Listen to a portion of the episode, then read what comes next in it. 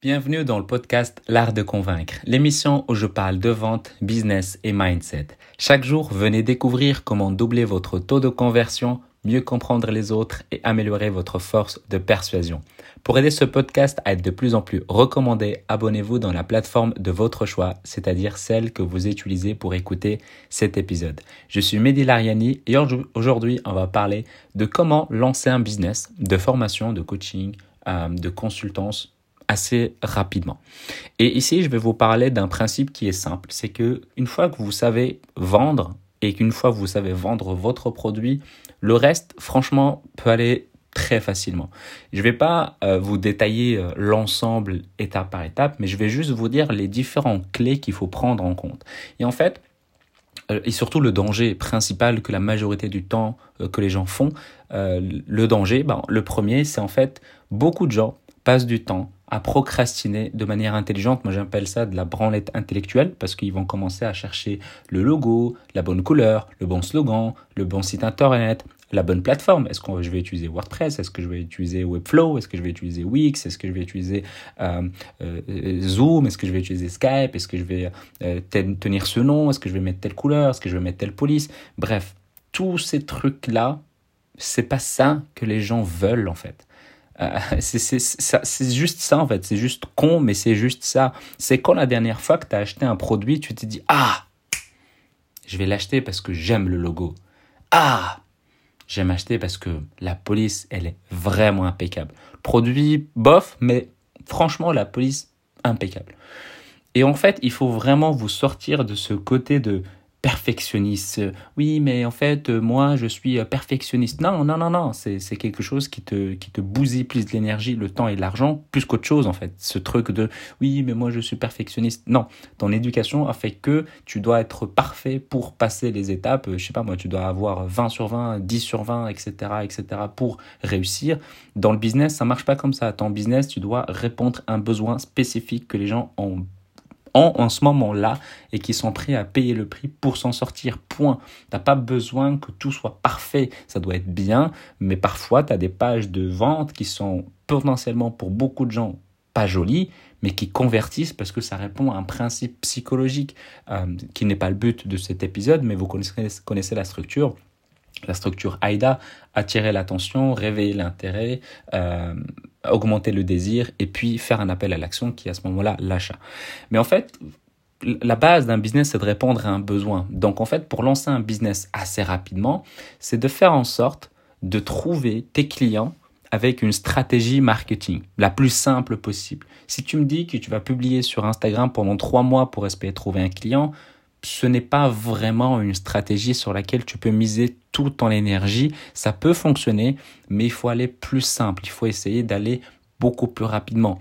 Et donc, pour ça, bah, il faut aller prospecter. C'est-à-dire, bah, qu'importe ce que tu fais, qu'importe ce que tu, tu proposes, bah, en fait, dans les groupes, dans les, les pages Facebook, quand les gens parlent de tel ou tel sujet, de les ajouter, de les contacter par message privé. Et puis derrière, les demander de les avoir en rendez-vous euh, téléphonique ou euh, sur Zoom ou sur Skype pour discuter un peu de leurs problématiques et de savoir un peu qu'est-ce qui pourrait les aider pour aller encore plus loin.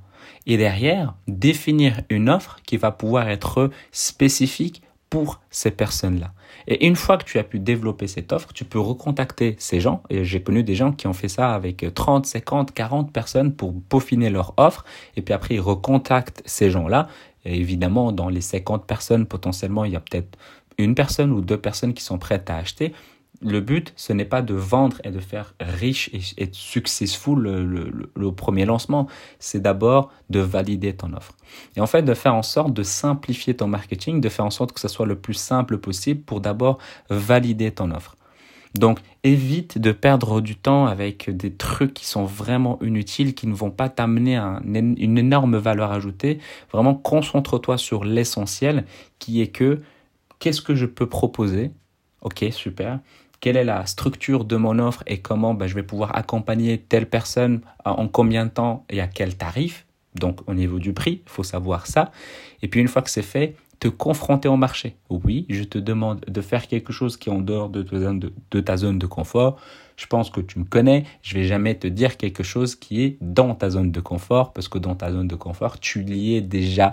Je vais pas te laisser là-dedans, je vais te pousser à bout pour que tu sortes de ta zone de confort et d'aller te confronter au marché.